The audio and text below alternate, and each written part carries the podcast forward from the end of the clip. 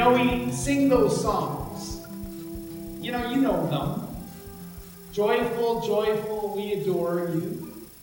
At Christmas, we sing the joy to the world, the Lord has come.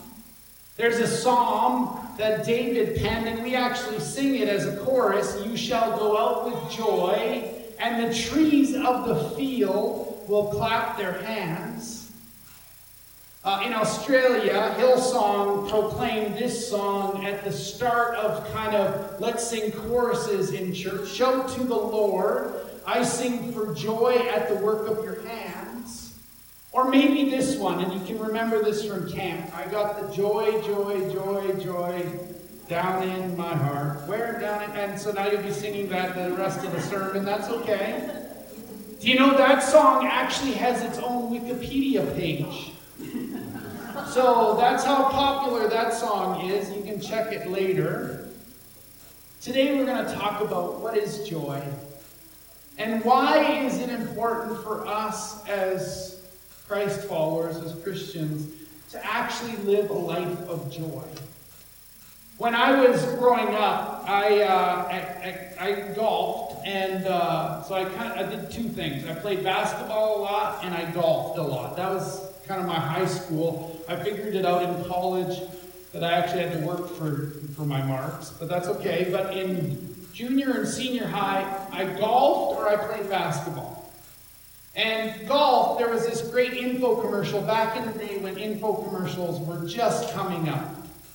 And there was an info commercial with the Canadian icon, Dave Barr, showing that he would never miss a putt. It was called the Puttascope, and I thought the Puttascope would make, bring me great joy. And so I convinced my family to buy that for me, and the Puttascope came in the mail, and it didn't look at all like it did on TV. It was basically a mirror that you stuck to your putter that would always fall out.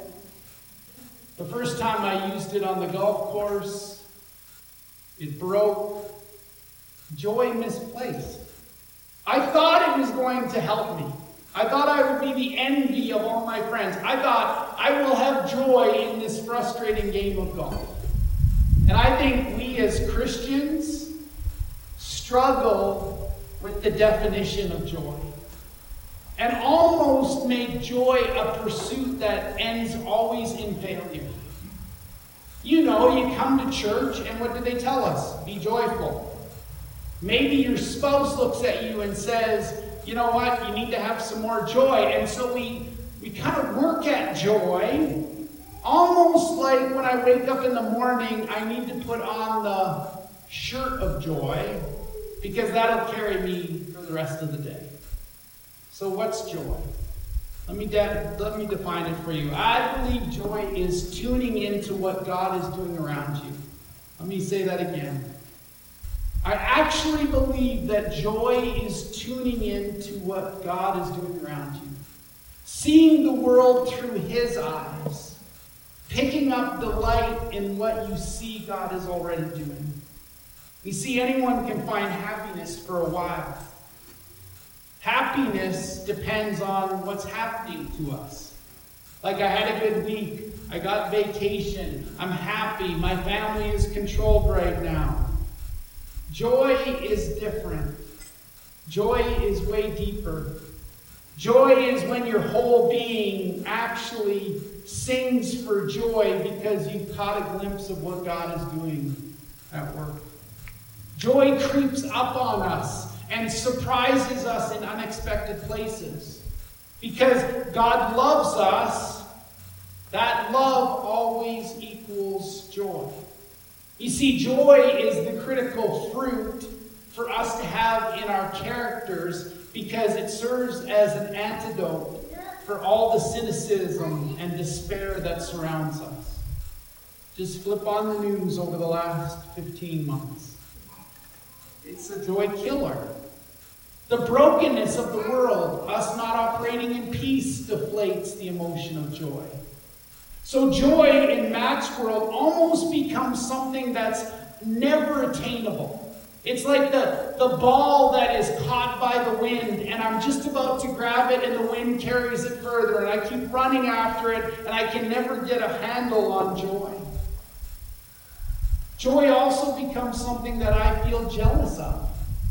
Like I look at joyful people and I go, well, why do they have joy and I don't have joy? You know, if we looked it up in the dictionary, we would see it described like this the emotion of great delight or happiness caused by something exceptionally good or satisfying. Well, that doesn't help us. That's not a great definition. Joy for me feels like when I eat bacon and really good bacon, not camp bacon. So, what does God say about joy? If you have your Bibles, I want you to turn to Galatians chapter 5. This isn't going to be Mattology. I, we're going to look at God's Word. Out of it, we're going to learn some themes. But Galatians 5 is a passage that we're familiar with. It's the fruit of the Spirit. And so in, in church, we maybe have heard in the past that, okay, here's the list. We've got to work to the list. Maybe you can remember in Sunday school the list of love, joy, peace, patience, goodness, kindness, all of those things. But as we read it today, I want you to wrestle through it as a progression. I don't believe that the author Paul made it where it's like a buffet. Before COVID, we all remember buffets. You got to choose whatever you wanted. Your mom usually said, don't eat the jello first, the good stuff's at the end. But sometimes with the fruit of the Spirit, we go like this I'm not very patient, so I'm not going to work on it. You know what? Perseverance isn't for me. But I think the author Paul actually is showing us something that if we actually work and we progress in these things, they all equal the next thing. So look at Galatians 5, verse 22. But the fruit of the Spirit, those who live according to what God's commands are, is love. Before we even have joy, we actually need to love God and love people. And for some of us, one of those two things are amiss. Either we love God and we struggle with people, or we love people and God's just kind of icing on the cake. So Paul says here, but the fruit of the Spirit is love. It starts in love. And then what comes out of love when you're actually a loving person? Guess what you are? A joyful person. So we start with love, we move to joy. As we start to wrestle through what it means to be joyful, a joyful person is never is not ever not a peaceful person. You are always peaceful when you have joy. How many joyful people have you been around and went, wow, they sure dig up a whole bunch of conflict? Love moves to joy. Joy moves to peace. Peace then moves to this fancy word, forbearance. Just means that I can actually live with somebody. I'm okay in the same room with that person. They don't drive me up the wall. Love, joy, peace, forbearance. Out of forbearance comes kindness. Out of kindness comes goodness. Out of goodness comes faithfulness. Out of gentleness comes self control. If we actually could look at Galatians 5 and go, okay, I actually have to work on being more peaceful, then I believe we would start to live according to the Spirit. But if we look at it as a buffet list, there's things that I go, I don't really want to be a peaceful person. I don't really want to see the good in everybody. Uh, I don't really want to forbear with everybody. Maybe I need to start simply in loving God and loving people, the Jesus Creed. Out of that simple Matthew 22 passage of Scripture comes joy because I'm living the life that God's actually called me to live. I, I want to zero in on joy just for a second. Let me give you some definitions of joy. I love, uh, I love what Pope Francis said. Now, subscriber to what everything Pope Francis said, but he said something really powerful, which I need you to hear. If we really want to welcome Jesus into our lives, and prolong the joy of that holy night in Bethlehem, the path indicated by his gospel, we need to, as people, give witness in humility, in silent service, without being afraid of going against the current and paying the price. Powerful words. Let me read that again. If we really want to welcome Jesus into our lives and prolong the joy of the holy night, Christmas, the path that's indicated by his gospel, we need to give witness to Christ in humility, in silent service, without being afraid of going against the current and paying the price. Huge word. You see, joy many times is actually found in service. Joy is not something that I get from my surroundings, but it's always a byproduct of service. I believe joy, once again, is when my heart sings because I've caught a glimpse of God at work. Who can forget what it says in Hebrews chapter 12, verse 2? Therefore, since we're surrounded by such a great cloud of witnesses, let us lay aside everything that encompasses us, or encumbrance, and the sin that so easily entangles us. Let us run with endurance the race set before us.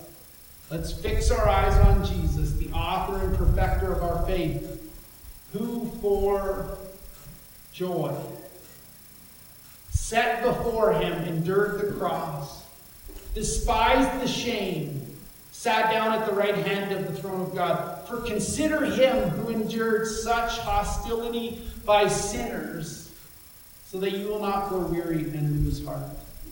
Seriously? Joy when we endure the cross?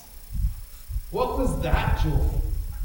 Wasn't Jesus struggling in the garden before the cross? Joy. How can that much pain and storm be actually a joyful experience.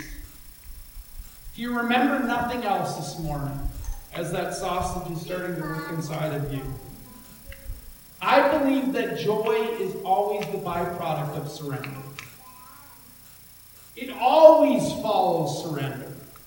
Our Christian life starts in surrender. When we accept Jesus as our personal Lord and Savior, we start in surrender. The problem with the majority of us is that surrender isn't a regular occurrence. When Jesus says to us, take up our cross daily and don't take anything along on this journey, or I've come to do my Father's will, if we actually move to a life of surrender, then maybe you and me would actually be people of joy. True joy. The joy that took Jesus to the cross. Henri Nouwen said this Joy doesn't simply happen to us. You have to choose joy, and we have to choose it every single day. Paul said this in another uh, book, Philippians chapter 1. I thank my God every time I remember you. In all my prayers for all of you, I always pray with joy because of your partnership in the gospel. And I'm confident of this that he who began a good work in you will carry it on to completion. I like to say this to students that I work with. The greatest way that I can show God that I love him is to obey him. That's surrender. If you want to live a life that's more joy filled, then work to have more surrender in your life. When we surrender, I believe we understand the joy of God. Well, what's the opposite of joy? What are some joy killers or joy stealers in my life? It's really simple. When I'm selfish and when I'm prideful.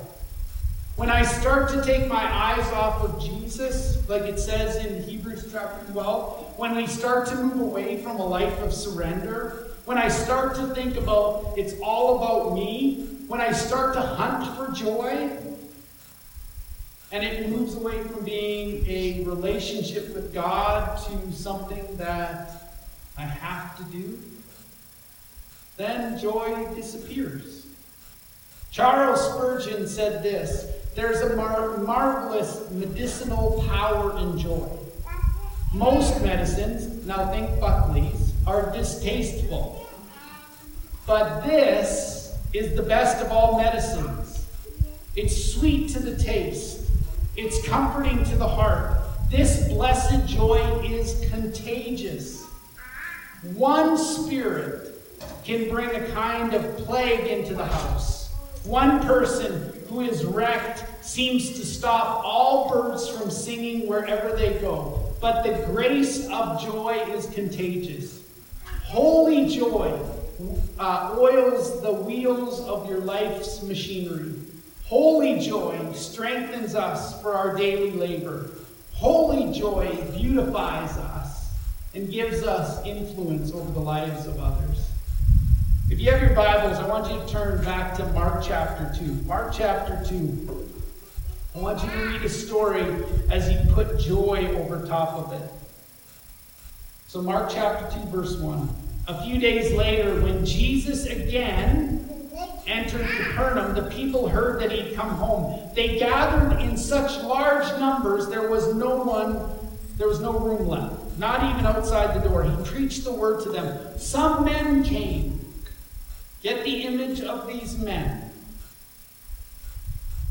They brought a guy who was carried by the four of them, a paralyzed man. Verse 4. Since these guys couldn't get to Jesus because of the crowd, they climbed on the roof and started to make a hole in the roof. Now, just stop there. Let's take it away from Sunday school for a minute, which some of us would go, oh, that's a cool image, okay? The four guys are on top. There's hundreds of people. As they are taking the roof off, or breaking through the roof, what are the people downstairs doing? Are they going, oh, thanks, that's great, we wanted a skylight? Are they looking, going, oh, please clean up after yourself? Did the four guys have a toolkit because they thought, you know what, just in case the, the house is full, we'll need to dig through the roof? These four guys suddenly come up with a plan as they're on top of the roof going, if we break through the roof and our friend sees Jesus, he'll be changed. Let's keep going with the story. Since they couldn't make their way to Jesus because of the crowd, they made a hole in the roof above Jesus by digging through it, and then they lowered the mat this man was on. Remember, this wasn't a plan. So they didn't have rope in their back pocket and go, just in case we need to bring rope. Now, don't get the image of four naked guys on the roof, but that's probably what happened as they tied their clothes together. Look at verse 5. When Jesus saw their faith, he said to the paralyzed guy, Son, your sins are forgiven. Now, some religious people, teachers of the law, were sitting there thinking to themselves, Why does this fellow talk like that? He's blaspheming. Who can forgive sins but God alone? Verse 8 Immediately Jesus knew in his spirit that this was happening and that they were thinking this in their hearts. And he said to them, Why are you thinking these things? This is quite the story that's happening. Four guys, probably naked on the roof. The mat is down there. The guy said, Your sins are forgiven, which he's not healed yet. Why are you thinking these things? Which is easier to say to this paralyzed man? Your sins are forgiven, or get up, take your mat, and walk. But I want you to know the Son of Man has the authority on earth to forgive this. So he said to the man, I tell you, get up, take your mat, and go home. Verse 12 He got up, took his mat, and walked out in full view of all of them. This amazed everyone, and they praised God, saying, We have never seen anything like this. He got up, took his mat, walked out in full view of everyone. This amazed everyone, and they praised God, saying, We have never seen anything like this. Who are the people praising the most? Probably the four friends. That's joy. Joy, once again, is when you join in on the activity of God here on earth. Joy is pointing people to Jesus. Joy is taking people by the hand lowering mats through roofs, functioning as the true family of God. as we leave here today, you have the opportunity to change the world and to change the church by becoming people of surrender, which then will bring joy to this world. The world needs joy, especially at a time like this. You've heard me say this before if you've attended Renfrew. Teresa of Avila penned this great poem in the 1500s. It's going to be our, our benediction for us today. This is my challenge to us. Christ has no body on earth but yours, no hands, no feet on earth but yours. Yours are the eyes with which he looks compassion on this world. Yours are the feet with which he does good work in this world. Yours are the hands with which he blesses all the world. You are his hands, you are his feet, you are his eyes, you are his body. Christ has no body on earth but yours. No hands, no feet on earth but yours. Yours are the eyes with which he looks compassion on this world. Christ has no body now on earth but yours. May it be so. Let me pray. God, as we leave here today, may we not be people of joy artificially. May we not just sing songs that have the word joy unintentionally.